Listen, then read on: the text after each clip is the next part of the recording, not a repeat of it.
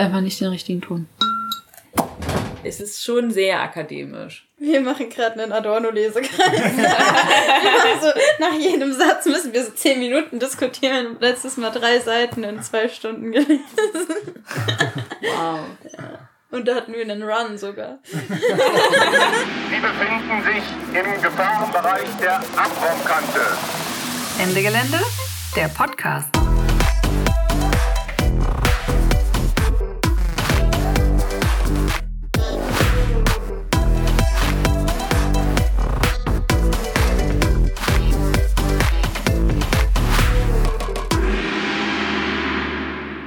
Hallo und herzlich willkommen. Zu einer neuen Folge des Ende Gelände Podcast. Wir sitzen hier im Plenums- und Muckezimmer von Solidarity. Solidarity habt ihr eben schon mal kurz gehört, aber wer das ist und das werden sie selber nochmal erzählen und das kommt später. Genau, und wir sind Nico und Lumi. Ihr habt uns beide schon öfter gehört im Podcast. Heute beschäftigen wir uns mit solidarischen Beziehungsweisen und zwar inspiriert wie so viele von dem Buch Beziehungsweise Revolution 1917, 1968 und kommende von Bini Adamczak. Ist 2017 rausgekommen, also relativ neu. Und das heißt, das hier wird so ein richtiger Theorie-Podcast. Bis auf das Interview dann am Ende. Ja. Lumi, was, was für eine Beziehungsweise haben wir denn? Äh, ich würde sagen, wir haben eine sehr erfolgreiche Podcast-Beziehung. Würdest du zustimmen? Ich würde auch zustimmen. Wobei das Sehr entspann entspannte auch. Entspannte Podcast-Beziehung. Ist das der erste Podcast, den wir so zu zweit aufnehmen? Ich glaube schon. Oha. Aber du bist trotzdem geprägt mit dabei. Ja, würde ich auch sagen. Ähm, ja, wir haben ja schon eine Folge zu System Change mal gemacht, die Folge 15 im Mai. Ich habe extra nochmal nachgeguckt, wann das war. Es fühlt sich schon so lange her an. Ähm, und zwar haben wir da schon gesagt, dass wir äh, uns über das nochmal mit Beziehungsweisen beschäftigen wollen, weil wir haben ja damals so verschiedene Theorien angerissen, wie denn so ein grundlegender Systemwandel funktionieren kann. Könnt ihr euch auch gerne nochmal anhören, falls ihr es noch nicht gehört habt. Und Jetzt die Gelegenheit. äh, genau. Und äh, genau damit hat sich Bini Adamczak eben auch beschäftigt und analysiert, wie sich bei vergangenen Systemwechseln die Beziehungen verändert haben. Und genau, das wollen wir so ein bisschen beleuchten und schauen, was das denn jetzt so mit diesen revolutionären Beziehungen und den solidarischen Beziehungen so auf sich hat. Und was ich daran auch spannend finde, ist, dass diese Frage von Beziehungen ähm, nicht nur in der Linken irgendwie relevant ist, sondern dass zum Beispiel auch äh, Hartmut Rosas Resonanztheorie basiert ganz viel auf diesen ähm, Beziehungs, also attestiert halt so eine Krise der Beziehung. Das finde ich ähm, sehr spannend daran. Genau, wie ist denn so dein Zugang zu dem Buch? Also es ist ja schon so ein Theorieklopper auf eine Art. Ja, das stimmt. Und da was hat dich daran bewegt?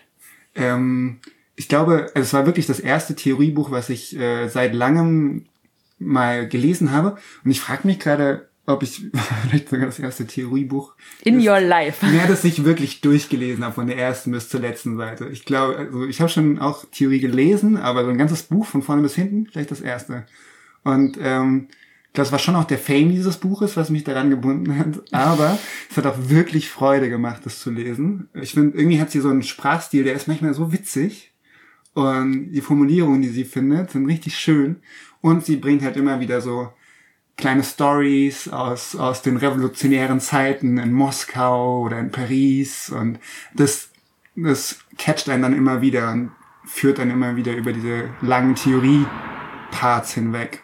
Ja, und es hat mega viel in meinem Kopf sortiert. Also irgendwie so ganz viele Fragen, die ich auch hatte, die auch immer wieder aufgepoppt sind. Ähm, so Fragen, wie stelle ich mir eigentlich einen Übergang in eine andere Gesellschaft vor? Ähm, Geht es eigentlich darum, uns selbst zu ändern oder die Strukturen zu ändern? Was davon zuerst? Also da, da sind ganz viele Antworten für mich gekommen. Ich glaube, das ist es.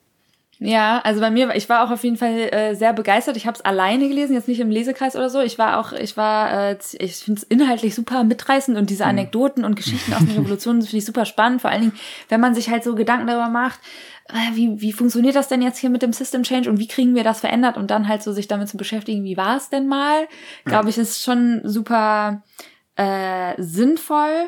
Und ich finde es auch so, also ich weiß nicht, bei mir hat es auch so ganz viel entmystifiziert äh, von eben, weiß nicht, man hat halt so Revolutionsbilder und es ist alles irgendwie, die, weiß nicht, dieser Begriff Revolution, da klebt so viel Gewalt und sowas auch dran und so Waffen und Blut und weiß nicht, äh, Guillotine und so. Und davon hat es auf jeden Fall irgendwie das so sehr für mich gelöst. Und ähm, genau, wenn wir jetzt so als Ja, es wird sehr menschlich irgendwie. ja voll, Ja. es wird sehr menschlich ähm, und so ja so leichter sich vorzustellen, dass man das erleben könnte auch Mhm. und überleben könnte oder genau und ähm, ich finde es vor allen Dingen spannend für uns, wenn wir halt sagen, also ne, wir haben diese System Change Forderung und wir wollen das irgendwie mit Inhalt füllen. Ähm, dann geht's ja eben nicht nur um, wir finden das System kacke, sondern auch um Change. Okay, und wie soll das ablaufen? Dafür finde ich es auch total gut.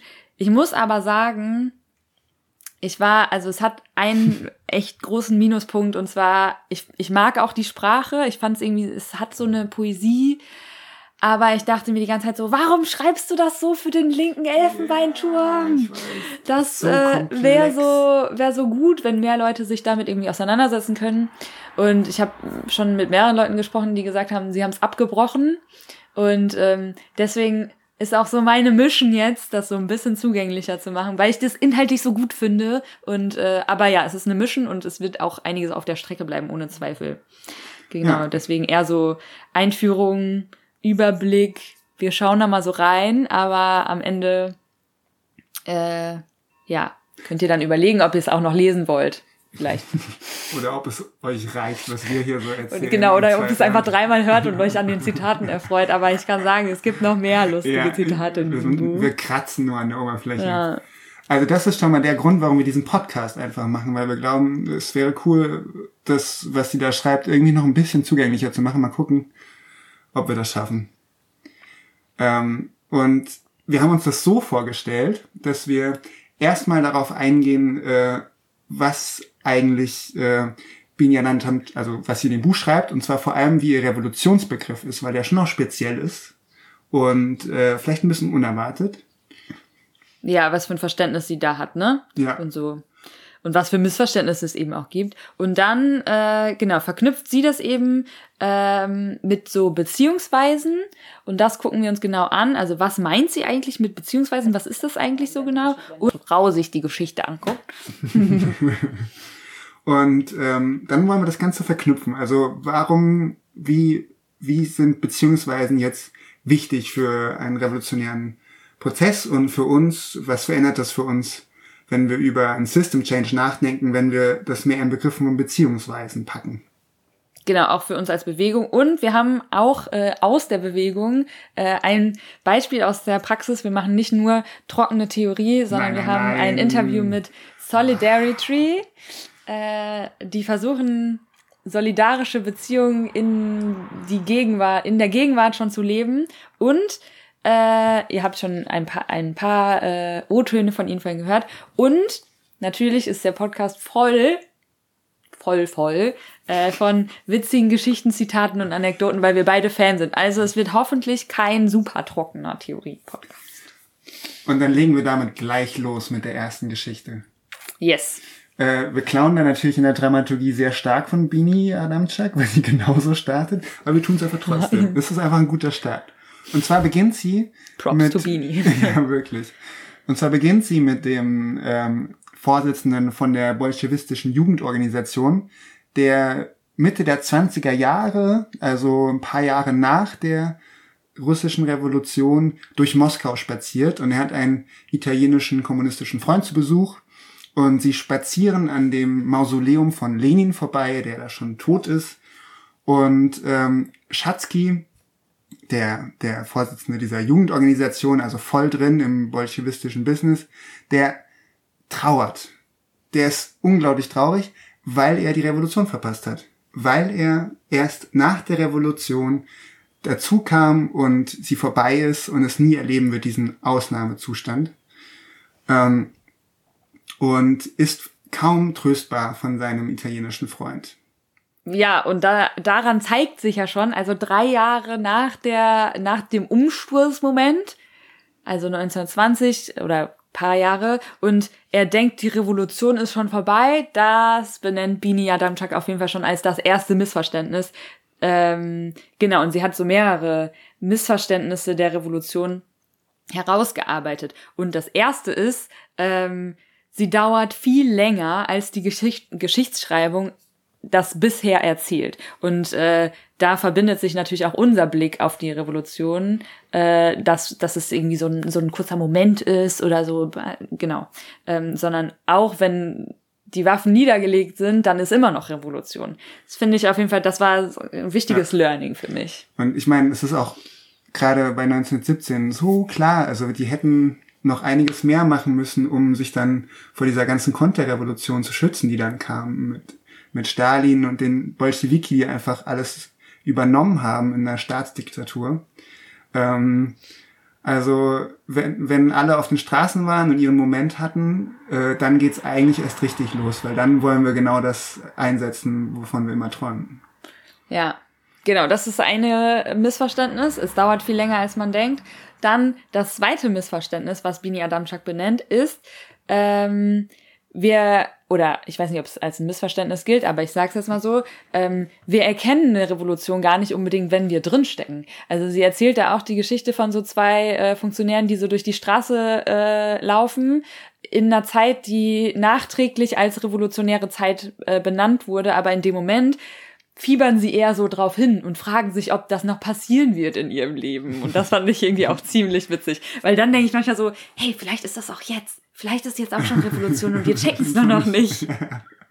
Sehr, sehr witzig. Und sehr, sehr witzig, wenn wir das jetzt so benennen und das dann, naja, okay, sehr, zu, viel, sehr unwahrscheinlich. zu viele Schleifen, ja. Genau, das fand ich aber auch ähm, ja. spannend. Und äh, ein weiterer Widerspruch ist, dass es nicht ähm, eine einheitliche, ein einheitlicher Prozess ist, der passiert, sondern eigentlich ist es einfach extrem chaotisch, ist es unübersichtlich, deswegen rafft man ja auch gar nicht, wenn es passiert, weil man gar nicht alles mitbekommt, was woanders passiert. Und ist es widersprüchlich. Nicht, äh, nicht alle verfolgen da das gleiche Ziel, die an so einer Revolution beteiligt sind. Und das äh, war auch 1917 so. Und da hast du auch eine schöne Anekdote, glaube ich. Ja, und mir ist auch gerade eingefallen, also als Learning für jetzt ist auch, ja. auch auf jeden Fall so, ähm, wir es macht, es macht wenig Sinn zu versuchen, erstmal mit ganz, ganz vielen Leuten einer Meinung zu sein und dann irgendwie Revolution zu machen, sondern nee, nee. wir können einfach akzeptieren, es ist widersprüchlich. Und äh, genau, die Stelle, ich habe sie nicht mehr gefunden, aber es war auch in der russischen Revolution. Ähm, ein Anarchist auf dem Land erzählt, dass sie den Zar gestürzt haben und erzählt von herrschaftsfreien Organisation oder Organisierung und äh, die Bauern sind total begeistert und dann äh, sagen sie, weißt du was, wir machen dich zum Zar. und so darin zeigt sich halt so diese Absurdität. So einerseits sind sie begeistert, auf der anderen Seite haben sie scheinbar überhaupt nicht verstanden, was er meint. Und ja. sowieso der Zar ist tausende Kilometer weit weg. Aber genau, das fand ich irgendwie auch so dieses, also Widersprüche müssen wir auch aushalten und ja. einfach auch Sachen ausprobieren und am Ende so das finale Wissen von, wie wird's funktionieren. Also ich glaube, da, das ist auch gut, dass wir da Sachen nebeneinander stehen lassen.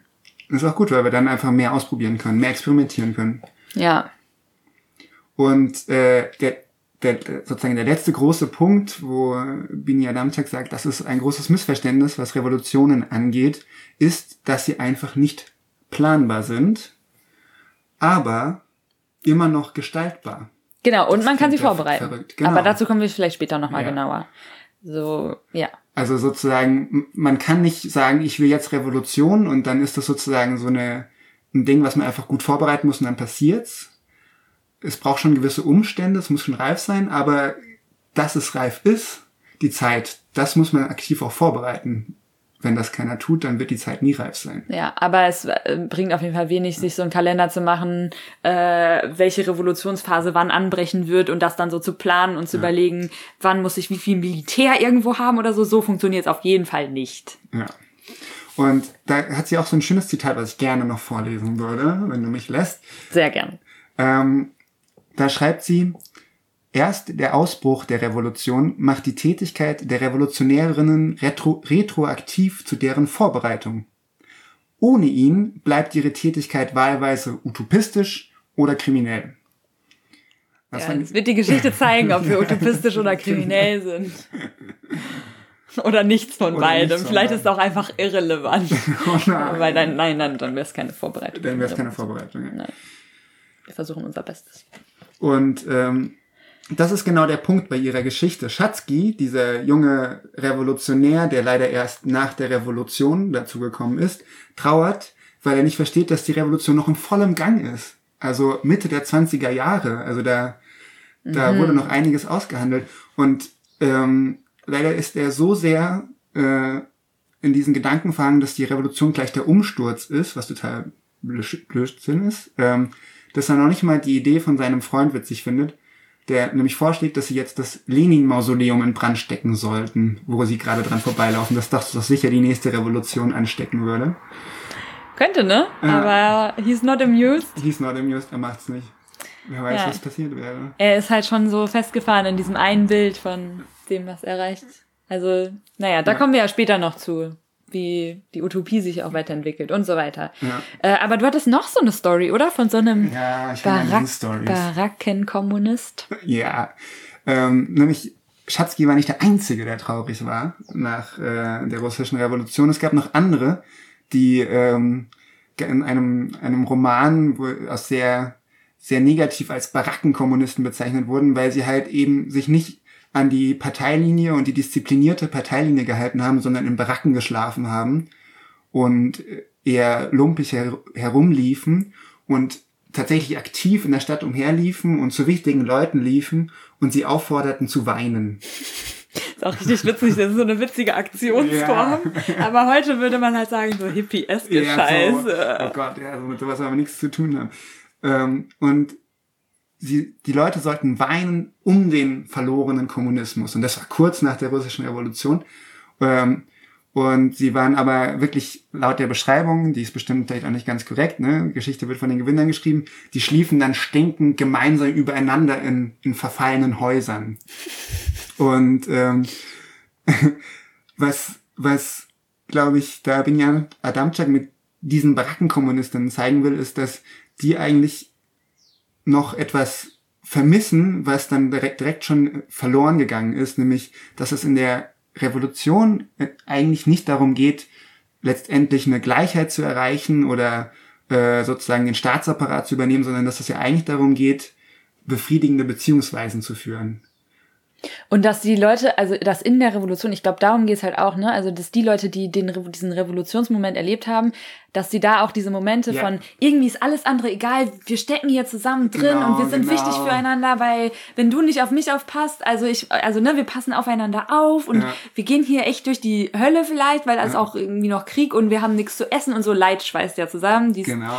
Genau, und ich glaube, da, da geht's halt auch ganz viel drum, ne? Ja. Und dann, das, hat aber Schatzky halt nicht verstanden, dass er denkt halt, das Militaristische, Disziplinierte wäre das Begehrenswerte, aber eigentlich geht's um genau diesen Moment von, von wir stehen hier zusammen und teilen alles und ähm, das ist schön. Und das haben diese Barackenkommunistinnen vermissen das auch. Und sie leben das halt noch in ihren Baracken und schlafen gemeinsam, aber eigentlich geht die Welt schon viel weiter. Ja, und ich finde, das hat auch, es ist so ein Revolutionsfetisch, ne? Es ist so äh, dieses, ähm, als ob es diesen Ausnahme, diesen krassen Moment bräuchte, um wichtig füreinander zu sein. Ja. Also wenn man das so voneinander Ja. löst, ist ja auch voll befreiend. Ja. Das ist eigentlich voll die gute Überleitung zu, äh, was, was, was meint denn Bini Adamczak eigentlich mit Beziehungsweisen? Also, worauf will sie da hinaus? Weil, ich weiß nicht, beziehungsweise ist so ein, so ein Füllwort wie etc. BCW, ja. ZW. Genau, weil es ist, ja. es geht jetzt nicht nur um äh, zwei Menschen, die in einer romantischen Beziehung zueinander sind, sondern Nein. sie hat da so ein umfassenderes Verständnis. Ja. Ich glaube, sie hat wirklich ein unglaublich umfassendes Verständnis. Also das reicht wirklich von ähm, Nahbeziehungen, Liebesbeziehungen, Freundschaftsbeziehungen, aber bis hin zu ganzen Organisationsformen, aber auch den Produktionsverhältnissen, aber auch Verhältnissen zu Dingen, also Eigentumsverhältnisse, Menschen, die Dinge besitzen ähm, oder auch zur Natur, aber auch die wahren Beziehungen. Also es ist sozusagen ein, ein Begriff, der sehr viel umfasst. Ja, und darunter fallen dann, also Warenbeziehungen hast du ja schon gesagt, das müssen wir vielleicht nochmal erklären. Also das heißt halt so, dass wir, also einerseits sind wir auch mit den Waren verbunden, das ist so die eine Beziehung, aber das andere ist auch, wir sind über die Waren miteinander verbunden. Also wenn ich jetzt was kaufe von einer Person, die das produziert hat, die ich gar nicht kenne, dann ist die Ware unsere Beziehung. Ja. Wenn ich so angucke, ist schon direkt so richtig schlimm. Richtig aber schlimm. ja, Vor allem, weil, das finde ich, hat sie so schön rausgearbeitet, weil sie dadurch alle voneinander abhängig sind, aber keiner ist für den anderen wichtig, weil Mhm. alle austauschbar sind. Ja. Und das ist halt, ne, also auch Lohnarbeit ist eine Beziehung, da haben wir eine Beziehung zu unserem Arbeitgeber zum Beispiel, die auch richtig hierarchisch ist, oder zu unserem Vermieter haben wir auch eine Beziehung, die auf jeden Fall keine gesunde ist. Äh, und wenn wir das halt so angucken, genau, und sie äh, zählt dann auch so, der, der Staat zum Beispiel ist auch eine Form von Beziehung, die sich halt her herausentwickelt hat. Und ähm, genau, das sind halt auch irgendwie so sinnbildliche äh, Beziehungen im Kapitalismus. Ähm, die diese Beziehungen verbinden die Menschen auf eine Art und Weise oder also ne, darüber sind wir verbunden, aber wir sind dadurch auch gleichzeitig getrennt, weil ähm, das Geld im Kapitalismus äh, gegebenermaßen knapp ist und damit verwandelt sich dieses gesellschaftliche Miteinander, äh, sagt sie, nicht nur in eine individualisierte Autonomie voneinander, also dadurch, Ja. dass wir ja Geld haben und uns alles kaufen können, sind wir nicht davon abhängig, dass andere Leute uns irgendwas geben oder schenken oder wie auch immer, sondern wir stehen auch noch in einem rivalisierenden Kampf gegeneinander. Also, jetzt mal so auf der ökonomischen Ebene gesprochen. Natürlich äh, gibt es auch, also das finde ich ja das Faszinierende an unserer Gesellschaft, dass Menschen trotzdem so gut sind, obwohl dieses das System so kacke ist. Aber ähm, Aber- genau, das finde ich schon ja. sehr spannend. Das ist ja auch, also ich finde, diese Warenbeziehung ist deswegen auch so genial. Muss man irgendwie auch anerkennen. Also sie verbindet alle miteinander, aber alle können sich sozusagen autonom voneinander bewegen, auch wenn sie natürlich in krasser Konkurrenz zueinander stehen. Aber erstmal schafft sie es, ganz schön Komplexität zu reduzieren. Und ähm, Es schafft auch ganz schön viel Komplexität. ja, das allem ist halt Probleme. global. ist halt die Frage, ob wir global so Beziehungen haben müssen und was Um wir da, dann- was haben wir ja. dadurch gewonnen. Ja, das stimmt. Aber es ist auf jeden Fall, finde ich, die große Aufgabe, diese, diese, diese Waren beziehungsweise auch zu verändern. Weil wir im Zweifel, finde ich, sind sozusagen zum Beispiel auch die Klimagerechtigkeitsbewegung und zum Beispiel auch Solidarity, die ja später vorkommt, ja sehr gut im, in einem kleineren Rahmen schon solidarische Beziehungsweisen zu entwickeln und sie zu leben, zumindest ansatzweise und versuchen die zu verbreitern. Aber diese ganze vermittelnde Kraft des Marktes, die irgendwie zu brechen und mit was anderem zu ersetzen, Was anderes denn? Also was wäre denn die ideale Be Beziehungsform? Rhetorische Frage. äh, Solidarität natürlich, äh, viel benanntes Wort. Und zwar eben nicht, also wie du gerade gesagt hast, so, wir stehen in Beziehung mit Leuten, äh, die irgendwas produzieren, aber sie sind eigentlich nicht wichtig für uns, sondern sie sind austauschbar. Nein, eine solidarische Beziehung bedeutet eben, dass wir nicht nur ein gemeinsames Interesse haben oder irgendwie ja auf wahren Ebene verbunden sind, sondern dass wir füreinander wichtig sind. auch schön, Ja, dass wir füreinander wichtig sind. Und ich finde, darin zeigt sich auch schon, also in dieser, wir müssen die Beziehung über, überwinden oder verändern und ähm, sie hat dann so einen, so einen breiten oder so einen umfassenden Beziehungsbegriff. Irgendwie zeigt es auch, dass dieses, ähm, das ist, ist ja manchmal so ein Spannungsfeld zwischen, müssen wir uns individuell verändern oder Struktur, braucht es strukturelle Veränderungen? Das sind ja auch so ein bisschen so Pole. Ähm, Ja, und da ist sie immer dazwischen. Das ist, das finde ich, das ist eigentlich die Denkfigur, die sie immer hat. Im Zweifel ist sie dazwischen. ja, und dazwischen ist ja auch immer eine Beziehung. genau. Hey, mind blowing. ja. Also das ist wirklich dieses, nee, nicht die Strukturen verändern primär und nicht primär die Subjekte, also uns individuell verändern, sondern das dazwischen, unsere Beziehungen verändern. Und das zieht sie auch weiter durch. Und ich glaube, das ist genau der Punkt, warum sie beziehungsweise sagt und eben nicht, naja, es gibt Nahbeziehungen und Produktionsweisen, weil sie sagt, wir müssen auch Produktion und Reproduktion zusammendenken. Und Beziehungsweisen umfassen halt sowohl die Produktionsweise, wie wir produzieren, als auch wie wir uns reproduzieren, wie wir füreinander da sind, caren und so weiter. Ach, richtig schöne Überleitung. Als hätten wir es geplant. äh, das ist natürlich hat ja natürlich, also Care und Reproduktion hat ja auch was mit Geschlecht zu tun. Nee? Und äh, Geschlechtskategorien prägen unsere Beziehungsweisen. Und äh, Bini Adamczak bezieht das auch sehr stark mit ein und Sehr guckt stark. sich da eben dann äh, zwei Revolutionen, beziehungsweise sogenannte Revolutionen, also ich glaube bei 68 ist, naja, egal, lassen wir es mal, ähm, guckt sich das an, nämlich 1917 äh, und 1968 und ähm, schaut sich an, wie sich da die Geschlechtskategorien und Verhältnisse verändert haben. Wie war das denn 1917? Also 1917, sagt sie, ähm, wäre das dominante Ding gewesen, dass alle Männer sein sollen. Also sie sagt sozusagen eine, eine allgemeine Maskulinisierung. Da war sozusagen das Militärische, das Produktive, das Rationale, das Disziplinierte. Das hat auch mit diesem Revolutionsfetisch nochmal, ne? Ja, ding, ding, ding, das ist der. Ähm, und Aber es war, was ich, was ich spannend fand, es heißt halt nicht, dass Frauen schlecht sind, sondern Nee. Frauen können halt auch männlich werden und Genau. Soldatinnen sein. Und ähm, genau, es, es hat eine hetero, es hat so eine sexuelle Begrenzung, die so sehr, also es ist sehr so hetero, aber genau, es hat halt so diese Mechanisierung und so alles, was wir so männlich kon- konnotieren. Und das zeigt sich sogar im Naturverhältnis. Ja. Ähm, und will noch ganz kurz dieses Wort will ich noch einbringen, weil Okay. äh, bevor wir dann zu unserer kurzen Einlage kommen, ähm, das nämlich sie beschreibt das nämlich, dass der neue Mensch eben der Universal Drag King war, Ah, weil ja, eben genau. auch die Frauen äh, sozusagen durchaus ähm, anerkannt sein konnten und die gleichen Positionen wie Männer theoretisch einnehmen konnten, aber dafür mussten sie auch wirklich männlich werden. Ja. Wobei ist heute auch nicht so anders, ne? Also Nee. Angela Merkel wird ja dann ihre Weiblichkeit auch sogar abgesprochen. Naja, egal. Aber wir haben, ähm, genau, wir haben eine kleine Geschichte für euch. Und zwar äh, ist es ein, ein Ausschnitt aus einem Roman ein, oder einem Theaterstück, glaube ich, von Tretjakov. Und es geht um Milda. Und ähm, Milda ist ein Universal Drag King aus der russischen Revolution. genau, und sie unterhält sich mit Wopitkis. Machst du Wopitkis? Ich mache Mopitkis. Man muss es auch. Haben Sie Blumen gern? Nein, die Geschlechtsorgane der Pflanzen. Na, Sie sind ein schrecklicher Rationalist. Ein Blaustrumpf sind Sie. Da ist auch witzig, dass du zu mir Rationalist sagst, weil ich bin ja eine Frau, hast du schon, also ist offen, ist schon verloren gegangen. Ja. Aber Alles- okay. Alle sind Männer. Ja. Ein Blaustrumpf sagst du? Besser als rosa. Und Sie lieben das alles nicht? Die Natur, die Berge, Wasserfälle, Urwald? Am Wasserfall liebe ich die Turbinen. An den Bergen die Schächte, am Urwald Sägewerke und planmäßige Aufforstung. Aber aus der elementaren Verwandtschaft der Menschen erwächst doch die Idee der Solidarität. Sie müssen ja Egoist sein.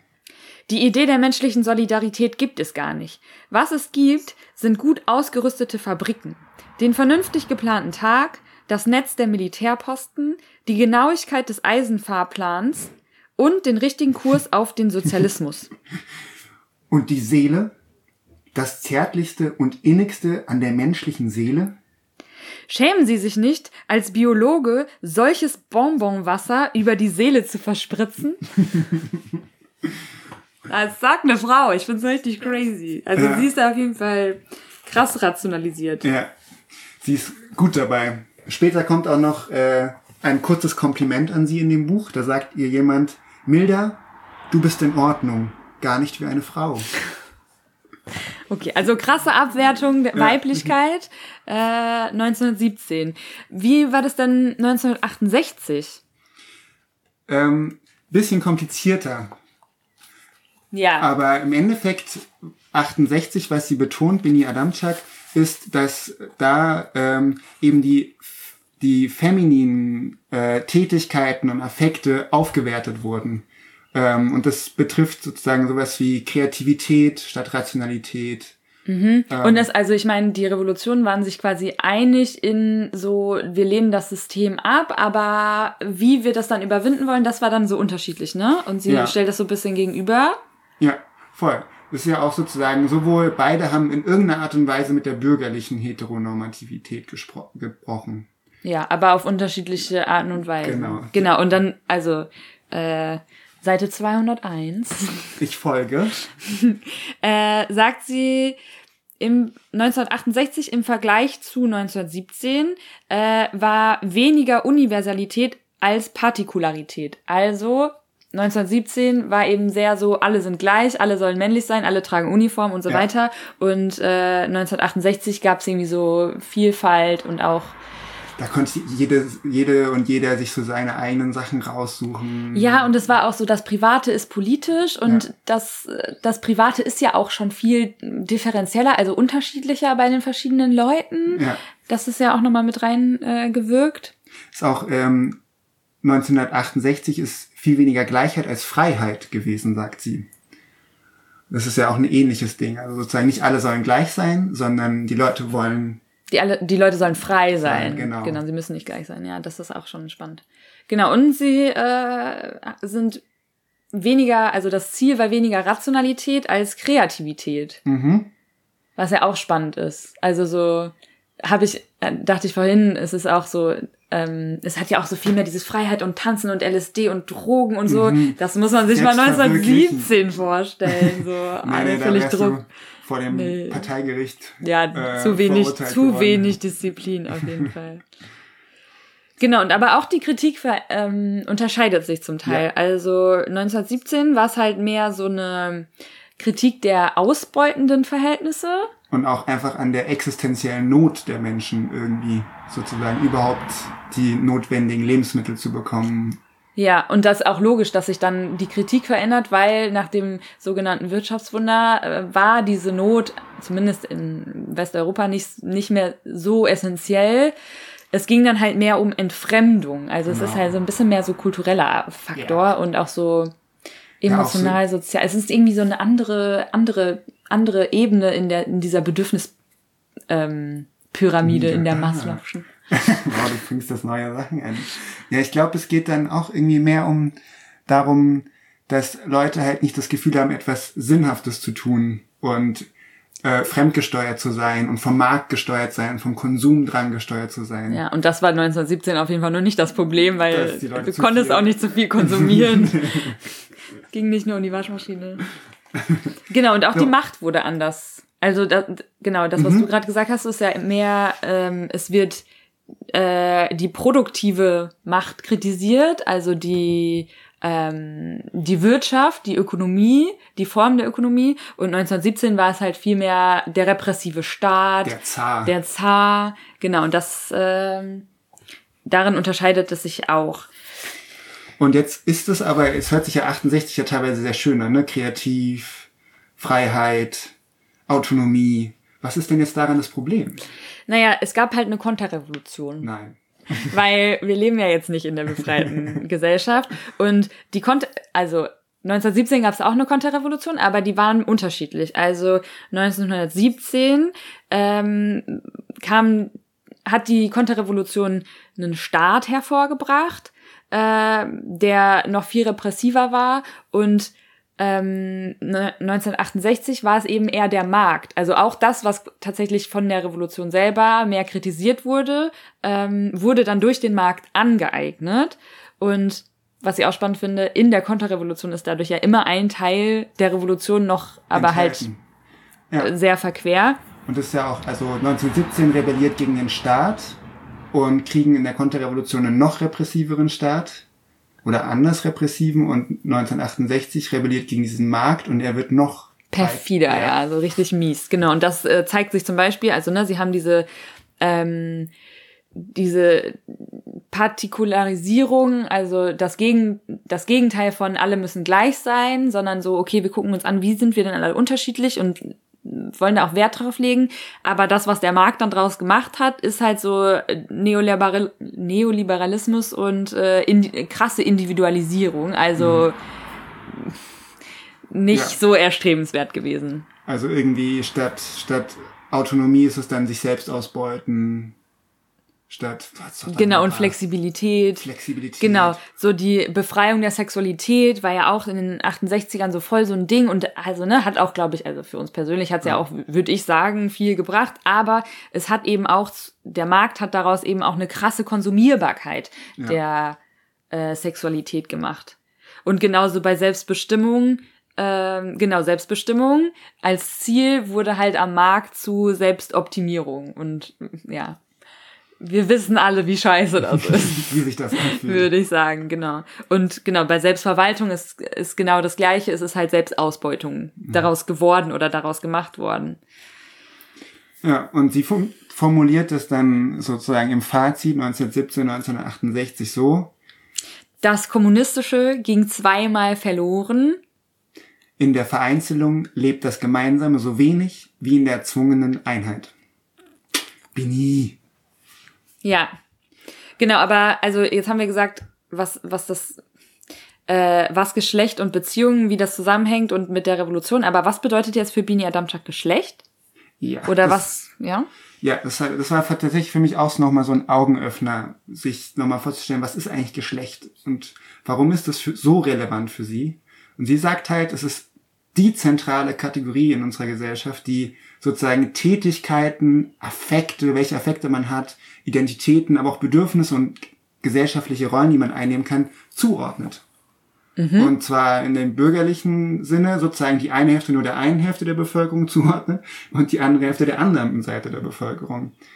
Ähm, und für sie ist es halt elementar, dass eine Revolution muss ja unbedingt diesen Reichtum an verschiedenen Affekten, die wir haben können, an Beziehungsweisen, die wir haben können, an Bedürfnissen, die wir haben können, an Rollen, die wir einnehmen können, muss die sozusagen für alle verfügbar machen. Potenziell zumindest. Ja, also nicht in dem Sinne, dass ich alles sein muss, sondern dass ich alles sein darf. Genau. Und sie, ich weiß nicht, ich würde dieses Zitat einfach vorlesen. Okay. okay. Ähm, aus dieser revolutionären Perspektive, die aus den vorgefundenen Möglichkeiten eine Welt zu erschaffen hat, erscheinen alle Identitäten, die die Geschichte der Herrschaft den jeweils Lebenden vor die Füße geschleudert hat, als Reichtum potenzieller Existenzweisen, den diese sich aneignen können, um die Fragen zu beantworten. Wie wollen wir leben? Wer wollen wir werden? Und durch welche Beziehungen wollen wir existieren? Genau, und da wird's dann eben auch revolutionär, ne? Also da kommt dann dieses Zusammenwirken von, was, was hat denn jetzt Beziehungsweisen mit Revolution zu tun? Weil wenn wir die Gesellschaft umsortieren wollen, äh, dann müssen wir sehen, die Gesellschaft besteht aus Beziehungen und die wollen wir aber auch verändern. Ja. Das ist genau die, also das ist eigentlich jetzt die Kernfrage gerade. Was haben jetzt diese Beziehungsweisen mit der Revolution zu tun? Und ähm, was sie halt sagt, ist, sozusagen die Gesellschaft besteht aus vielen ineinandergreifenden Beziehungsweisen und die müssen wir eben neu verknüpfen, zusammen mit auch vielleicht anderen Beziehungsweisen, die wir so noch nicht kennen, die wir noch neu finden müssen. Okay, das heißt, die Revolution hat weder die Aufgabe, alles zu zerstören, noch alles neu zu erschaffen, sondern, sie sagt es so schön, aktuelles und potenzielles anders zu verknüpfen. Ja, das ist es. Es klingt so sehr klug. Ich glaube, man kann da auf jeden Fall nochmal drüber nachdenken, wie man das so mit mehr füllen kann. Ja, füllen muss. Ja, aber trotzdem ähm, würde ich schon sagen, dass das mehr Potenziale eröffnet. Also so in dem, so, okay, es ist nicht alles so gegeneinander. Also sie sagt ja auch so, ähm, wenn wir das aus so einer, also es hilft uns nicht nur den Kapitalismus besser zu verstehen, sondern auch ihn leichter zu verändern, wenn wir uns eben, wenn wir uns das als ein Beziehungs, aus beziehungstheoretischer Perspektive angucken, weil dann erscheint der Kapitalismus nicht als ein geschlossenes System und nicht als so Antagonismen und äh, unverbundene Klassenblöcke, sondern eben als ein Gefüge und äh, so eine ineinandergreifende Beziehungsweisen, die auch viel lebendiger sind und viel näher an unserem Leben. Ja. Und mich hat das auch ein bisschen erinnert an, äh, ich weiß nicht, ob du dieses Buch kennst, Bolo Bolo, wo er diese planetare Arbeitsmaschine äh, beschreibt. Ja, ich glaube, ich habe es nie gelesen, muss ich zugeben. Es ist witzig, man kann es auf jeden Fall mal lesen. Ja, mal. Ja, aber kurz. trotzdem, also ne, er, er sagt im Prinzip dann auch, im Prinzip ist egal, ob du ein A, B oder C Arbeiter äh, bist. Ähm, du bist halt Teil der Maschine und du bist eigentlich ein Zahnrad, nur an einer anderen Stelle quasi. Aber ich finde, also trotzdem geht's nicht allen Zahnrädern gleich gut in der Maschine. Das sollte man nicht zu vereinfachen. Aber das will ich Bini Adomchak jetzt auch nicht ähm, vorwerfen. Aber es geht auf jeden Fall darum, dass nicht alles erstmal kaputt gemacht werden muss, bevor man was Neues aufbauen kann, sondern es geht darum, das, was es auch schon gibt, anders zu verknüpfen. Genau, und das, was ich, was ich auch spannend finde, äh, dass sie sagt, ähm, es geht nicht so, also bei der Revolution geht es eben nicht nur, nicht so sehr um den Umsturz, als um eine Konstruktion von was Neuem. Und da betont sie halt eben auch, also da, sie sagt halt so, oder legt halt viel mehr Wert auf die Utopie und das, was erschaffen wird, als auf die Kritik dessen, was ist. Ja. Also ohne das jetzt ganz auszulassen. Nee. Genau, und da sagt sie ja auch, also das haben wir ja schon bei den Missverständnissen gehabt, es ist ein langer Prozess. Wo immer wieder Konstruktionsarbeit betrieben werden muss. Und dann kommt vielleicht auch wieder ein Umsturz, wo was passiert und dann muss immer weiter konstruiert werden. Und sie hat da ja auch sich, in dem Buch lässt sie sich auch über die Rolle der Utopie aus. Ähm, lässt sich darüber aus, das ist komisch. Also sie diskutiert, was für eine Rolle hat eigentlich die Utopie jetzt in dem Ganzen. Genau, und da, also was ich auf jeden Fall äh, voll mitgenommen habe, weil meine Utopie war ehrlich gesagt bisher immer so sehr harmonisch und äh, sie sagt, dass ähm, es gut wäre, wenn, oder also, dass wir eigentlich ein, ähm, eine Vorstellung von der Utopie haben sollten, die nicht als eine finale Harmonie gezeichnet wird, weil wenn wir das so zeichnen, dann ist sie auch nicht mehr offen für Weiterentwicklung, für Neuanfänge und ähm, wir können halt jetzt noch nicht alles denken. Nee, wir stecken einfach zu tief drin. Genau, und also ne, auch so nach der Revolution wird es neue Utopien geben. Die Revolu also die äh, ein anderer Autor hat das mal äh, gesagt, die Demokratie ist die Utopie von gestern. Wir leben jetzt in der Demokratie, wir können uns andere Utopien vorstellen als äh, Leute vor 100 Jahren, die halt noch in anderen Systemen gelebt haben. Genau, das finde ich schon äh, sehr sehr spannend. Und damit ist sie schon wieder dazwischen. Wie immer. Diese, Tada. Also weder sagt sie, wir dürfen uns gar nichts vorstellen, weil wir, also sozusagen dieses Bilderverbot, so wir, die wir noch tief im Kapitalismus stecken, dürfen uns gar nicht vorstellen, wie die befreiten Menschen leben. Das wäre vermessen und wir können es gar nicht. Aber sie sagt auch nicht, wir brauchen, wir müssen jetzt schon die fertigen Konzepte entwerfen, sondern sie geht eher mit diesen Keimformen-Dingen mit so, so, wir müssen gucken, was jetzt schon entsteht, was cool ist, was wir fördern müssen das Weiterdenken.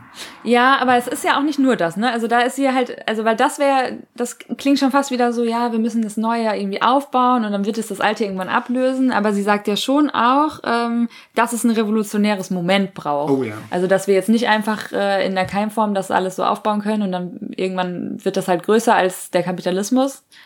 Nee.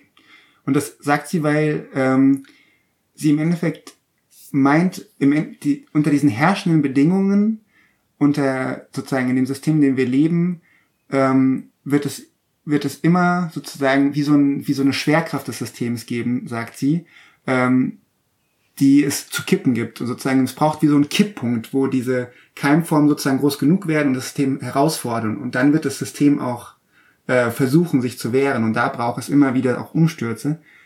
Oder wie sie es einfach viel schöner sagt, äh, Irgendwas mit Schwerkraft. Ja, ähm, hier habe ich's.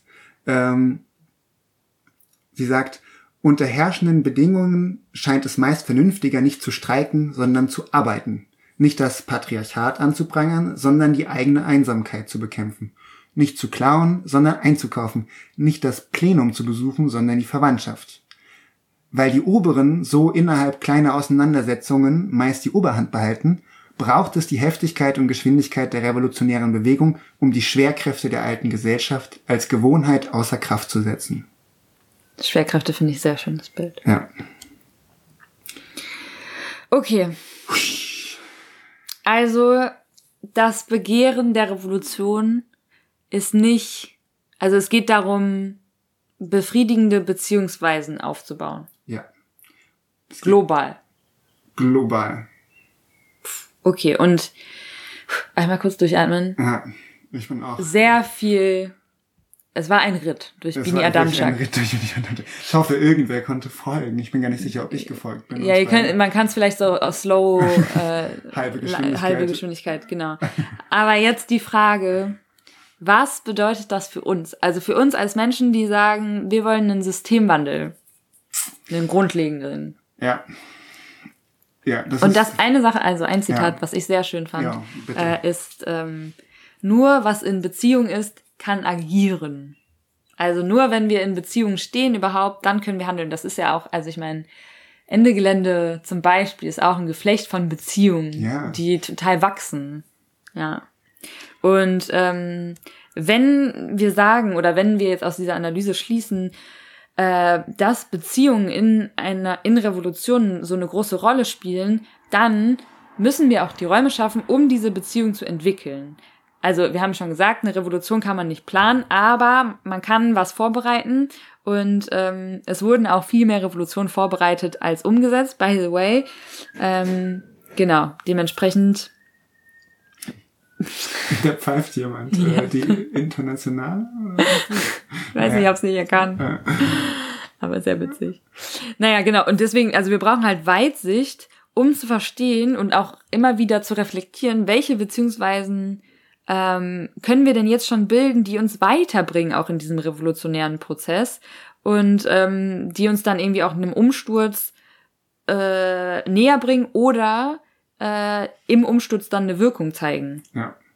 Und ich finde, es ist, ich finde in dem Buch generell schwer zu fassen, was genau dann jetzt für uns das bedeutet, aber irgendwie müssen wir eine Weitsicht entwickeln, die sozusagen uns zeigt, welche Beziehungsweisen sich lohnen, da Power reinzugeben, die weiterzuentwickeln, die zu fördern, ähm, die sozusagen, wenn wir sie größer machen, uns weiterbringen und unsere Bedingungen verbessern, ähm, zu kämpfen. Und gleichzeitig halt auch zu gucken, was sind, wo stecken wir in herrschaftlichen Beziehungen und wo können wir diese Beziehungen auflösen? Wo können wir uns trennen? Vielleicht können wir uns vielleicht von unserem Vermieter oder unserem Chef trennen, um eben die Freiheit zu haben, neue Beziehungen zu knüpfen. Ja, Auch. wirklich. Ja. Aber, und das ähm, kommt auch gleich nochmal in dem Interview, neue Beziehungsweisen entstehen aber auch, ohne dass sie ausgedacht werden, in verschiedenen Kämpfen. Das betont sie auch.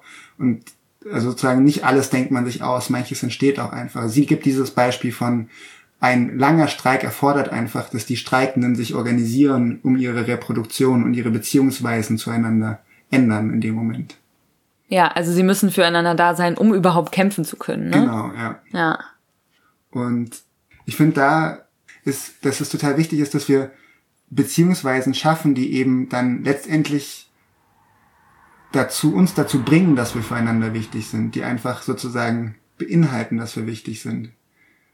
Ja, und wo eben diese wahren Beziehungen abgelöst wird, diese anonyme, Ja, genau, genau, genau. bei der das ja egal ist. Ja. Genau, sozusagen genau das Gegenteil davon. Also eine, ein, ein Beziehungsweisengeflecht, was einfach automatisch hervorbringt, dass wir füreinander wichtig sind, das Gegenteil davon. Ja, und das ist ja auch, wo sie sagt, ähm, dass so Commons, ich weiß gar nicht, ob wir, also so Gemeinschaftsgüter quasi, ähm, die werden die aktuellen Her also Eigentumsverhältnisse nicht darin überbieten oder also ablösen, dass sie irgendwie effizienter sind oder produktiver unbedingt. Vielleicht sind sie ja sogar produktiver. Aber äh, es geht vor allen Dingen darum, dass wenn Menschen gemeinsam etwas verwalten und nutzen, dass sich dann halt auch ihre Beziehungen ändern. Und das ist einfach so, genau, sie, sie haben da die Möglichkeit, befriedigende äh, Beziehungen zu schaffen. Und das ist das Wichtige daran. Ja. So. Okay, jetzt äh, ganz viel Theorie zur Praxis. Wir sprechen mit Robin und Per von Solidarity. Und äh, die können uns hoffentlich erzählen, wie sie zumindest es schaffen, in einem kleineren Rahmen befriedigendere Beziehungsweisen herzustellen.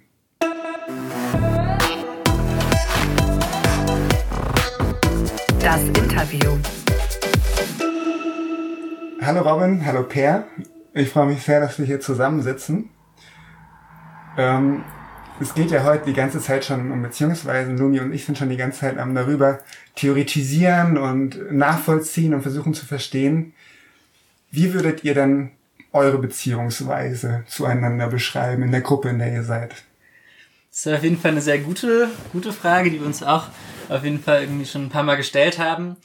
Und genau, und wir würden es grundsätzlich, glaube ich, als eine Bezugsgruppe fürs Leben und auch irgendwie für einen geteilten Alltag irgendwie beschreiben und als eine Art revolutionäre Solidargemeinschaft, in der wir irgendwie sowohl irgendwie unsere sozialen und finanziellen als auch inhaltlichen irgendwie Grundlagen schaffen, indem wir irgendwie uns ermöglichen, irgendwie Veränderung der Gesellschaft in den Mittelpunkt unseres Lebens zu stellen. Und genau, das ist, glaube ich, soweit erstmal, wie wir uns als Gruppe beschreiben würden. Hm, Wie viele Leute seid ihr so? Ähm, wir sind 15 Leute und wir sind nicht alle am gleichen Ort, sondern wir sind äh, überregional verteilt, was wir auch als äh, richtig großen Vorteil empfinden, weil das heißt, wir können durch den Grundkonsens und die gemeinsame Ökonomie, die uns ja verbindet, ähm, überregional diese solidarische Struktur aufbauen, aber das heißt nicht, dass wir auch die gleiche Ordnung in der Küche cool finden müssen oder so. Das heißt, ihr teilt, äh, was teilt ihr und was teilt ihr nicht? Mm, Also ich, vor allem teilen wir, denke ich, die Vision, dass wir für eine Utopie kämpfen wollen oder für eine bessere Gesellschaft kämpfen wollen und uns so ja gegenseitig dafür befähigen wollen, dafür handlungsfähig zu sein und dafür auch diese Gruppe aufgeteilt, äh, aufgebaut haben. Und genau die Strukturen, die wir in der Gruppe so aufgebaut haben, damit es funktioniert, ist genau einmal ein Grundkonsens mit so grundsätzlichen Fragen zu, wie wollen wir uns organisieren, welche Vision haben wir, welche Werte haben wir, aber auch Strukturen zur Entscheidungsfindung und so weiter. Und genau, wir teilen all unser Geld. Wir haben einen, ähm, eine gemeinsame Ökonomie, die es uns halt genau ermöglicht, so unser Leben der Politik zu widmen, weil manche Leute gehen arbeiten und verdienen Geld und andere können darüber viel Aktivismus machen und genau, das heißt jetzt nicht, dass diese Rollen so fest sind, aber ja. Und wenn ihr auch eine gemeinsame Bezugsgruppe seid, heißt das, dass ihr auch in, in Aktionen gemeinsam geht oder Aktionen gemeinsam plant? Du, soll ich? Ja. Mach du mal vielleicht. Ähm, ja, auf jeden Fall. Also genau, wir sind ja auch so ein bisschen entstanden aus einer Aktion der Bewegung. Also viele von uns waren im Hambi und haben dort schon so genau auf eine Art gemeinsam solidarisch gelebt, also auch unsere Reproduktion gemeinsam organisiert auf eine Art und Weise, die wir ja emanzipatorisch finden und haben aber auch einen gemeinsamen Kampf geteilt um Braunkohle, um äh, Kapitalismus so. Und das wollten wir halt weiterführen. Und genau, deswegen ist es eine Kombination aus dem, also aus dem, wir kämpfen gemeinsam politisch, wir machen Aktionen, wir organisieren Kampagnen, wir denken aber auch theoretisch über die Gesellschaftsveränderung nach und äh, verbinden das ja mit einem ja, Lebensmodell irgendwie. Ihr habt es ja jetzt schon angeschnitten. Also der Anfang liegt im Hambi. Stimmt das? Und wie ist, hat sich das denn dann entwickelt? Mhm, genau, der Anfang liegt im Hambi. Ähm, da haben sich einige von uns einfach das erste Mal kennengelernt und es war, glaube ich, auch ein ziemlich besonderer Moment für viele, weil so so Momente wie, okay, ich lebe das erste Mal irgendwie in Gemeinschaft, ich bin vielleicht das erste Mal auch so richtig tief in einem äh, politischen Kampf verwickelt. Also an diesem Ort hat man ja auch so diese krassen Gegensätze einfach gespürt von, ja, da ist irgendwie dieser Konzern gezwungen, Profit zu machen, auf der anderen Seite irgendwie diese Besetzung und der Wald. Aber auch so gemeinsam wirksam zu werden, war da irgendwie schon verbunden. Und genau, das wollten wir nach dem Hambi einfach nicht mehr aufgeben. Also nachdem wir irgendwie unser Leben danach gestaltet haben, ähm, wollten wir damit nicht aufhören, sondern wollten eigentlich weitermachen und wollten da eine langfristige Perspektive drin entwickeln, aber auch einfach eine Struktur aufbauen, in der Leute dabei bleiben können. Also in der Leute nicht rausfallen, wenn sie irgendwie dann arbeiten gehen, Familie gründen und so weiter. Ihr hättet ja auch im Hambi bleiben können. Ja, ich wollte raus aus dem Hobby und was anderes machen.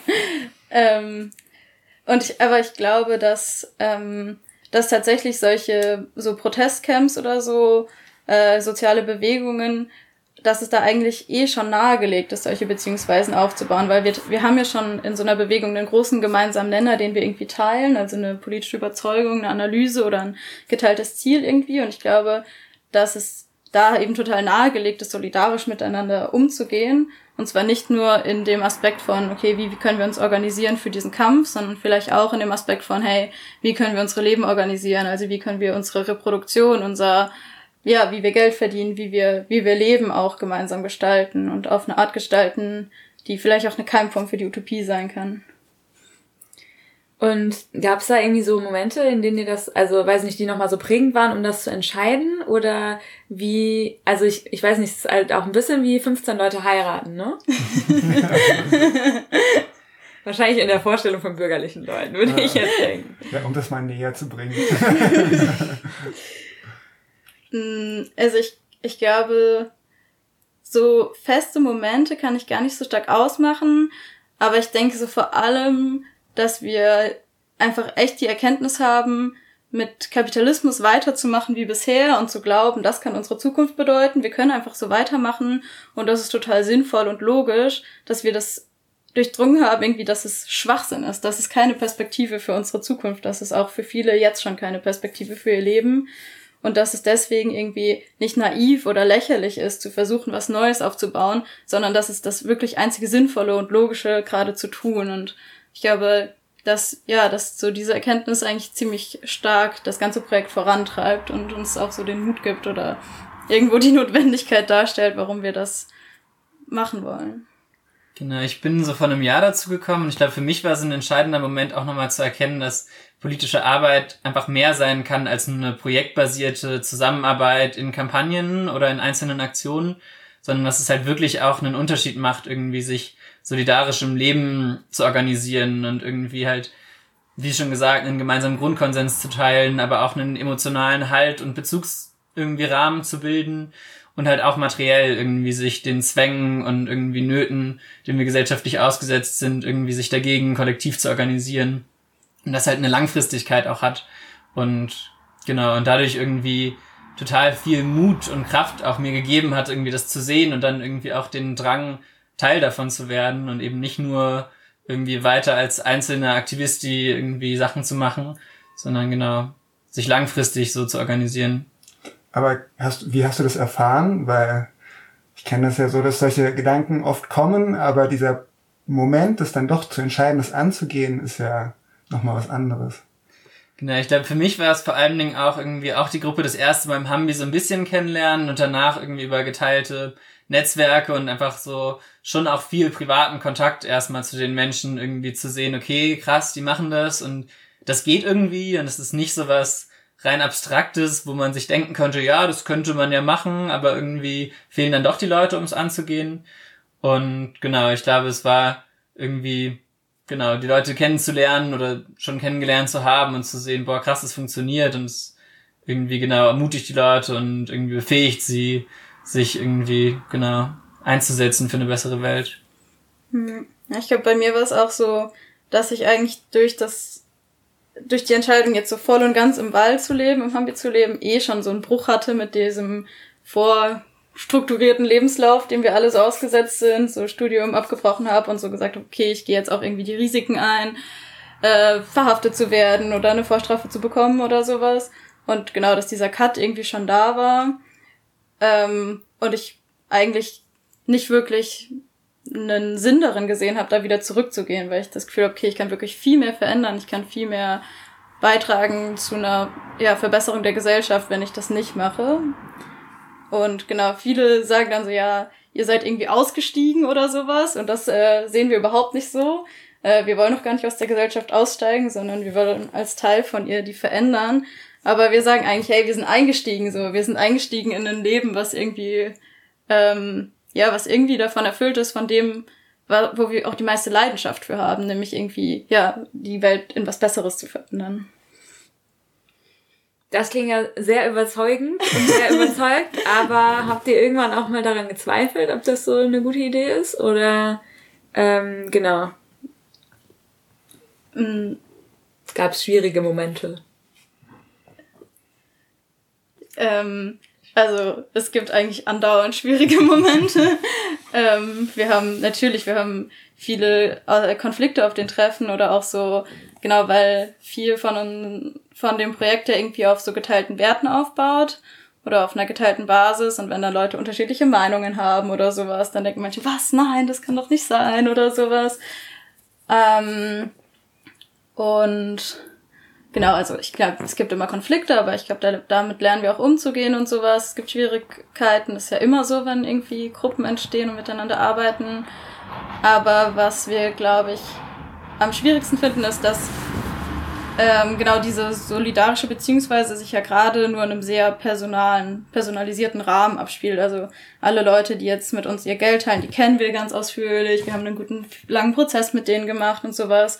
Und damit aber wir wirklich die ganze Gesellschaft in eine solidarische Gesellschaft verwandeln müssen, muss das ja auch mit Leuten funktionieren, die wir nicht kennen. Also das muss sich ausbreiten auf eine ganze Gesellschaft und ähm, das haben wir noch nicht geschafft, oder? Also ist natürlich auch eine große Sache, aber ähm, da, ja, da, da denken wir ganz viel dran, aber da haben wir auch noch nicht so klare Antworten, wie das, wie sich das entwickeln kann. So. Ja, das ist eigentlich schon auch eine Überleitung zur nächsten Frage, super ne? Überleitung, ja. ähm, weil genau das habe ich mich auch gefragt, nämlich äh, wir haben jetzt auch im Vorhinein ja viel darüber geredet, was für Beziehungsweisen es gibt jetzt in diesem System, die wir irgendwie auch überwinden müssen. Also diese über Markt vermittelten Tausch etc. Ähm, und die Idee von Bini Adamczak ist ja immer, Aktuelles und Potenzielles anders zu verknüpfen. Wo seht ihr bei euch das, dass das schon am weitesten gekommen ist? Was sind so für euch die Momente, die am wichtigsten sind, da das Neues geknüpft zu haben? Hm, genau, ich denke, so durch die gemeinsame Ökonomie haben wir uns eine Struktur gegeben, die es sozusagen logisch macht, die Bedürfnisse der anderen Menschen in unserer Gruppe mit einzubeziehen. Also es macht in unserer Struktur Sinn, nicht für mich alleine zu denken, sondern es macht Sinn, die ganze Gruppe mit einzubeziehen, wenn ich Entscheidungen fälle, die irgendwie meinen Konsum angehen. Aber das ist ja eigentlich das weniger relevante, vielmehr auch einfach meine Lebensführung oder so Lebensentscheidungen.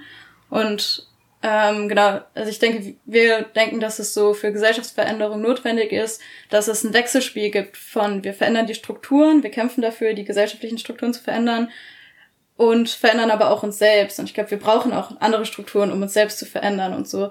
Genau, irgendwie in diesem Wechselspiel versuchen wir zu leben oder wir versuchen, genau, das da irgendwie dran weiterzukommen. Und ja, das, also da das merken wir schon einfach genau dadurch, dass man sein Geld teilt, dass man einen ganz anderen Zugang dazu hat, zu wie, wie Geld ausgegeben wird oder auch, äh, was es bedeutet, Lohnarbeiten zu gehen oder ähm, ja, irgendwie auch Solidarität zu erfahren, also dass es auch okay ist, wenn andere was für mich machen oder dass ähm, ja, vielleicht, genau. So. Und genau zu diesem Aktuelles und Potenzielles zu verknüpfen, hatten wir auch noch die Gedanken, dass es ja in vielen Projekten eigentlich auch oft nicht funktioniert. Also dass Leute versuchen, okay, wir leben zusammen, wir teilen irgendwie ganz viel und so und dann gibt's Probleme und äh, das Ganze geht den Bach runter und die Leute sind frustriert und denken, okay, wir Menschen sind einfach nicht dafür gemacht so. Und ich glaube, da ist es super wichtig zu verstehen, dass wir eben, genau, dass die äußeren gesellschaftlichen Bedingungen sind einfach noch nicht so, dass es unbedingt logisch ist, sich so zu verhalten und dass es immer wieder, dass da voll die Einschränkung einfach von außen gibt.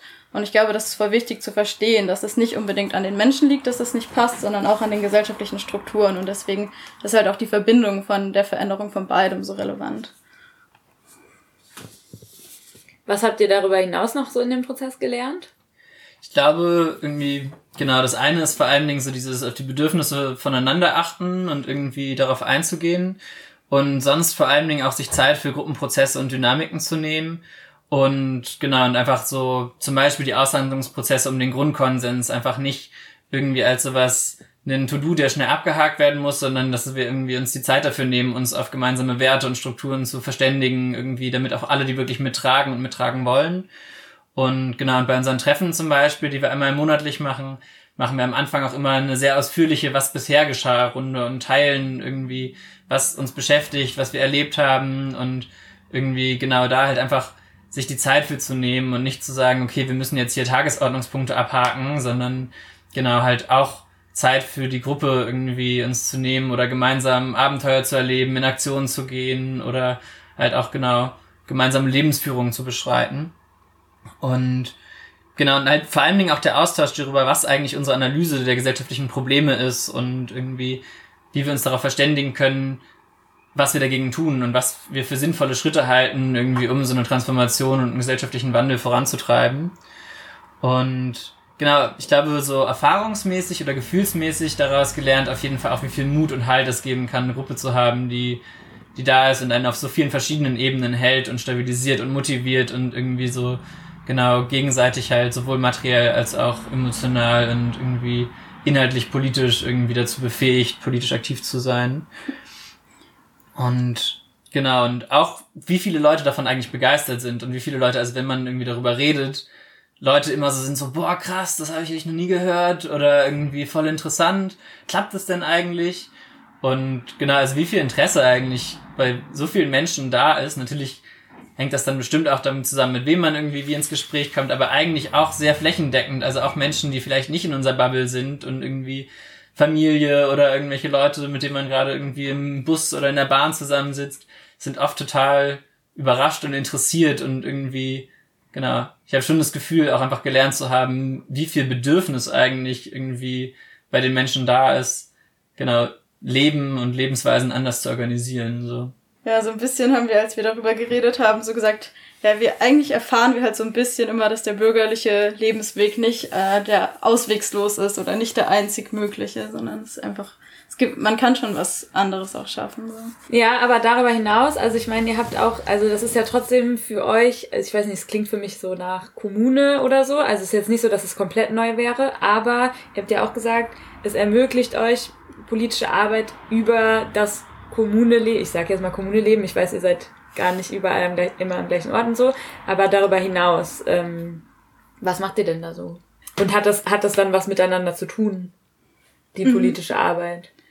Ja, genau, also es ist uns total wichtig, keine Kommune zu sein und äh, genau, ich glaube, das ist auch das Merkmal sozusagen, was uns ausmacht, dass wir so diese Basis von Geldteilen und so, oder das Geldteilen und so als Basis nutzen, um dann politisch wirksam zu sein. Und Genau, also wir sind 15 Leute in der Gruppe und alle sind irgendwie politisch organisiert. Das heißt, es ist irgendwie eine riesige Ansammlung an Gruppen, irgendwie von den Falken bis zu Ende Gelände, bis irgendwie gegen das Polizeigesetz und für Freiräume in Städten und sowas. Also es sind schon voll viele Themen irgendwie versammelt. Ähm, genau, was ich jetzt zum Beispiel mache, war das letzte Jahr, dass ich auch viel über Theorie da nachgedacht habe und wie kann System Change aussehen. Also wir haben zum Beispiel auch die System Change Konferenz ins Leben gerufen, die ja jetzt eher verschoben wurde wegen Corona. Aber genau, geben gerade auch so Theorieseminare zu System Change. Dann sind wir gerade dabei zu überlegen, wie wir, ja, vielleicht auch, ich muss überlegen, wie ich das gut ausdrücken kann. Also, genau, wir haben, genau, wir haben genau so diese Kombination von irgendwie gemeinsam kämpfen, aber auch gemeinsam so sein Leben gestalten oder füreinander da sein dass wir glauben, dass das generell für die Bewegung einfach total cool wäre und wir deswegen überlegen, Orte des Widerstands zu schaffen, an denen das auch möglich ist. Also sowas wie den Hambi zum Beispiel nochmal an anderen Orten aufzubauen. Daran sind wir gerade dran. Mm, ja, ich meine, einige Leute sind beim Klimaplan von unten. Ähm, und wir machen auch einfach ähm, viele Aktionen mit. Also wir organisieren auch gerne zivilen Ungehorsam. Genau, und ich glaube, noch was für unsere politische Praxis ist halt so einerseits natürlich dieser Mut und die Sicherheit, sich irgendwie gegenseitig darin zu unterstützen, aber vor allen Dingen auch praktische Skills zu teilen. Also genau, Leute haben sehr unterschiedliche Erfahrungen gemacht, irgendwie mit Pressearbeit, mit Organisationen von verschiedensten Dingen. Und genau, dass wir da einfach einen stabilen Austausch auch hinkriegen irgendwie und voneinander lernen können weil wir, glaube ich, sehr unterschiedliche Fähigkeiten mit irgendwie reinbringen und es uns auch wichtig ist, irgendwie die Fähigkeiten mit uns, aber auch mit anderen Menschen außerhalb der Gruppe zu teilen und das auch irgendwie als politische Praxis sehen, irgendwie uns gegenseitig weiterhin dazu befähigen, genau, irgendwie wirksam zu sein. Ich finde das ja interessant. Äh, was meint ihr ist bei euch der Punkt, warum ihr es schafft, euch gemeinsam um eure Reproduktion zu kümmern und trotzdem so viel Zeit und Energie zu haben für politische Arbeit zusätzlich. Weil ich so das Gefühl habe, das ist genau das, was vielleicht bei dem, wo ich auch abgrenze zu Kommunen, dann doch der Fall ist letztendlich. Ja, ich glaube, es ist vor allen Dingen irgendwie diese gemeinsame Lebensführung und so dieses Wissen, okay, da andere Leute irgendwie oder wir schaffen es irgendwie die Sachen miteinander so zu teilen, dass wir letztendlich alle viel mehr Zugang zu Ressourcen wie Geld, aber auch zu Autos, zu irgendwie den einzelnen irgendwie Wohnorten, wo wir sind oder irgendwie genau. Ich glaube, dadurch haben wir einfach viel mehr Zugang, dass wir die Sachen sinnvoll teilen und die dadurch effektiver und sinnvoller genutzt werden können und nicht irgendwie die Hälfte der Zeit ungenutzt bleiben und genau und uns gegenseitig irgendwie damit unterstützen. Ja, also genau, ich glaube, klar, wir versuchen auch einfach wenige Ressourcen zu benutzen. Also keine Ahnung, weiß nicht, es gehen mehrere Leute Lohnarbeiten in der Gruppe, aber die arbeiten halt für voll viele sozusagen, weil wir auch wenig jetzt Geld benutzen. Aber ja, ich, also ich würde einfach sagen, genau dadurch, dass wir das kollektivieren, es weniger Arbeit ist, als wenn alle das individuell machen. Also wenn alle individuell einen Haushalt schmeißen müssen, Lohnarbeit machen müssen, sich irgendwie um Karriere kümmern müssen, sich um ihren Bürokratiescheiß kümmern müssen und auch dazu Politarbeit, es ist halt viel mehr Zeit für eine Person. Und genau, wir haben es so ein bisschen über mehrere Personen verteilt und dadurch haben alle mehr Zeit für Politik eigentlich. Und wenn ich jetzt so voll begeistert davon bin und mir denk ich will mitmachen. äh, wie ist das? Wollt ihr noch, also du hast ja gerade auch schon gesagt, so ja, eigentlich ähm, wäre es auch gut, wenn es, wenn wir da hinkommen, dass es funktioniert, das alles zu teilen mit Leuten, die man gar nicht so gut kennt. Gleichzeitig würde ich schon auch sagen, dass dieses, also ne, diese emotionale Bindung und dieser Support im Leben bei Lebensentscheidungen und so weiter ist schon gut, wenn man sich dafür auch kennt. ähm, genau, aber in eurer Utopie, wie groß soll das noch werden? Oder ist eher die Vorstellung, dass ganz viele solche Dinge also solche Gruppen entstehen. Mhm. Genau, also so für eine Transformation stellen wir uns vor oder eine Vision von uns ist, dass das Netzwerk riesengroß wächst, also dass es Leute miteinander verbindet, die sich nicht kennen und dass es halt vielleicht darin kleine Bezugsgruppen gibt, die sich persönlich kennen und sich Halt geben können, aber dass sozusagen die Ökonomie äh, im Transpersonalen sich abspielen kann, also im, einem, genau, dass Leute sich eben nicht unbedingt kennen müssen. Äh, ja, das ist jetzt so eine Vision oder ein Traum. Und ja, daran, daran sind wir schon lange am Nachdenken und am Konzepte spinnen, auch mit anderen Menschen zusammen, die auch Lust haben, daran zu denken, also mit einer zweiten Gruppe, die sich gerade bildet, die das gleiche Konzept irgendwie verfolgen will. Und auch mit Leuten von Fridays for Future, die so waren, ey, ich kenne so viele Leute, die eigentlich nach der Schule genau sowas suchen würden, wir müssen das voll bekannt machen, damit äh, das irgendwie sichtbar ist und Leute das anfangen können. Und genau, da haben wir super viel Bock dran zu arbeiten und äh, stellen uns da auch total zur Verfügung, wenn Leute Bock haben, sowas zu machen, sich bei uns zu melden und wir dann gemeinsam schauen können, wie kann man Leute finden, wie kann man so einen Prozess gestalten, wie kann man ähm, ja so eine Facilitation davon machen. Und genau, wir haben da total Bock drauf, Leute zu unterstützen und dafür können sie sich bei unserer E-Mail-Adresse melden, solidarity at riseup.net und bald haben wir auch eine schicke Website, auf der man das sich genauer angucken kann. Wow. Ja, das wäre meine nächste Frage gewesen, ob als so Informationen zu was brauche ich, äh, wie macht man das alles irgendwie? Also es hat ja auch so strukturelle Fragen wie, macht es Sinn, einen Verein zu gründen, um das Geld irgendwie zu teilen und solche Sachen. Ähm, genau, ob die Informationen auch irgendwo gesammelt einfach sind, dass Leute das lesen können oder ist das schon... Mm, genau, also was Genau, was wir auch noch machen, ist jetzt, oder was wir angefangen haben, ist auch Vorträge darüber zu machen. Also wenn Leute Bock haben, das nochmal so detaillierter zu hören oder vielleicht auch mit ihrer politischen Bezugsgruppe zusammen sich das anzuhören, dann können wir da nochmal mehr ins Detail gehen. Und sonst, wenn Leute echt zu so sagen, ey, ich habe Bock, das zu machen und ich habe Lust, da eine Beratung zu bekommen, dann können wir auch, also dann würden wir persönliche Gespräche vereinbaren und das darüber regeln, genau, weil die, also tatsächlich auch so die rechtlichen Formen, in denen man Geld teilen kann, bisschen kompliziert sind herauszufinden und wir sind da auch noch so im Findungsprozess, aber genau, ähm, sind da auch voll am Start, Skillshare zu machen. Okay, wir können uns dann ja gleich nochmal privat unterhalten. ich Gefühl, ich habe ganz viel zu denken bekommen. ja. Schön, äh, vielen Dank. Äh, wollt ihr noch irgendwas loswerden, was wir nicht gefragt haben? Ich glaube, eine Sache, die ich irgendwie gerne noch irgendwie allen Leuten mitgeben würde, ist irgendwie, dass es voll wichtig ist, im eigenen Umfeld mehr darüber zu reden, wie wir eigentlich leben wollen und was wir dafür brauchen und wie wir das halt auch machen können, weil ich glaube, die Frage hat mich auf jeden Fall irgendwie lange umgetrieben und irgendwie selten, aber mal ein bisschen konkreter irgendwie mit Leuten darüber gesprochen und ich glaube, das ist auf jeden Fall cool, das einfach nur mal im eigenen Umfeld anzustoßen, weil ich glaube, viele Leute sind unzufrieden mit den Verhältnissen, wie sie sind und genau, und einfach da auch nochmal Ideen sammeln und irgendwie Sachen auszuprobieren und irgendwie, genau. Ich glaube, das ist auf jeden Fall gut und wichtig. Klingt nach einem sehr guten Mittel gegen die äh, sogenannte Alternativlosigkeit auf jeden Fall. Dankeschön. Ja, danke, dass ihr mit uns am Start wart. Und wir schnacken noch weiter. Danke für die Einladung.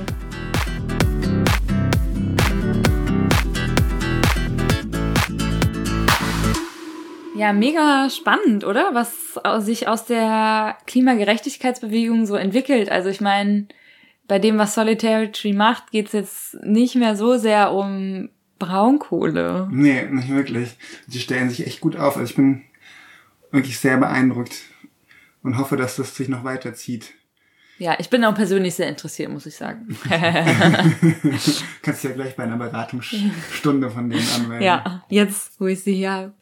Ähm, ja, was, was, was nimmst du denn jetzt so mit daraus? Also vielleicht, um es nochmal so, Ja. so kurz ja. abzuschließen. Also ich glaube, für mich ist es einfach der Knackpunkt, dass wir versuchen, nicht an uns individuell zu arbeiten und auch nicht nur an den Strukturen uns abzuarbeiten, sondern eben zu schauen, in welchen Beziehungsweisen stecken wir, welche scheinen sinnvoll förderlich, welche nicht. Und das müssten wir uns auch als Klimagerechtigkeitsbewegung fragen. Also welche Beziehungsweisen brauchen wir denn für eine klimagerechte Welt? Welche brauchen wir gar nicht? Und wie können wir die gut fördern, jetzt schon, die sinnvoll sind?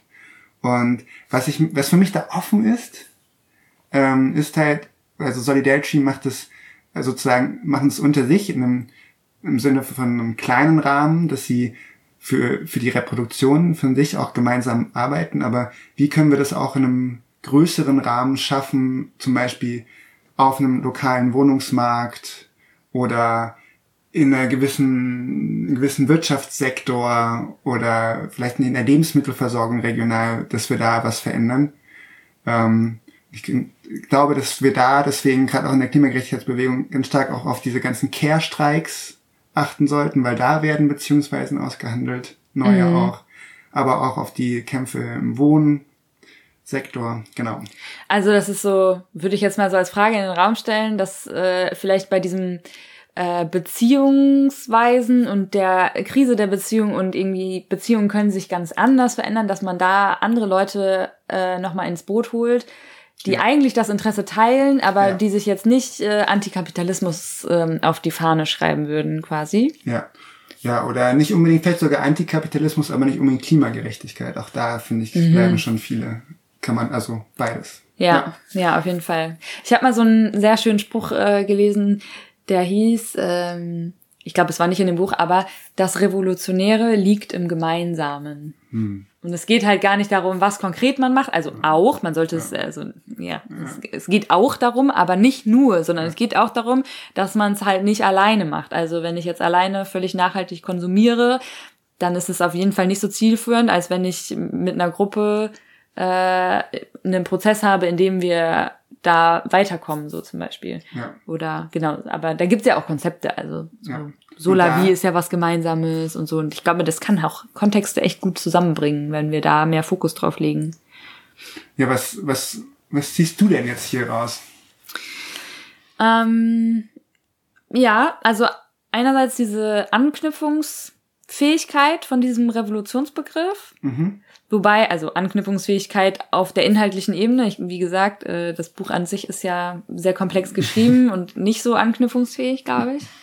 Ähm, genau, aber ich habe auch noch so eine Frage und zwar, also wenn sie jetzt dann zum Beispiel, ja, sie hat ja diesen umfassenden Beziehungsbegriff und so Staat ist auch eine Beziehung, wo ich mir so denke, naja, von dem kann ich mich jetzt nicht so leicht trennen, wie es mir vielleicht, mir vielleicht noch fällt, mich von meinem Arbeitgeber oder meinem Vermieter zu trennen. Also wie da, wie wir solche komplexen, riesen Beziehungen äh, irgendwie verändern, ist mir jetzt noch nicht so klar, aber ja, ist Ja. vielleicht auch ein bisschen viel verlangt, dass sie das alles beantworten soll. Und vielleicht ist auch gut, wenn wir da noch weiter drüber nachdenken. Ja, ich glaube, das müssen wir. Sie hat uns andere Begriffe gegeben, nochmal andere Perspektiven, mit denen wir, glaube ich, ganz gut über sowas nachdenken können.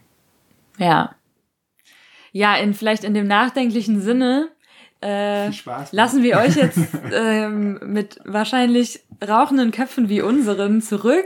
Äh, wir haben gerade schon gesagt, vielleicht muss man die Folge zweimal hören, damit man, damit so ins äh, Kleinhirn sickert. Ja, aber schön, dass ihr bis zum Ende gehört habt, offensichtlich, wenn ihr das jetzt hört.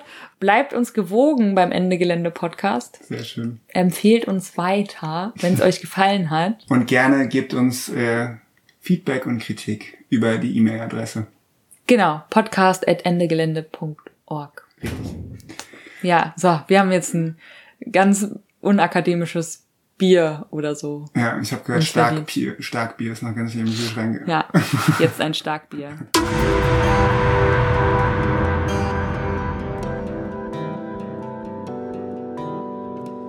befinden sich im Gefahrenbereich der Abraumkante.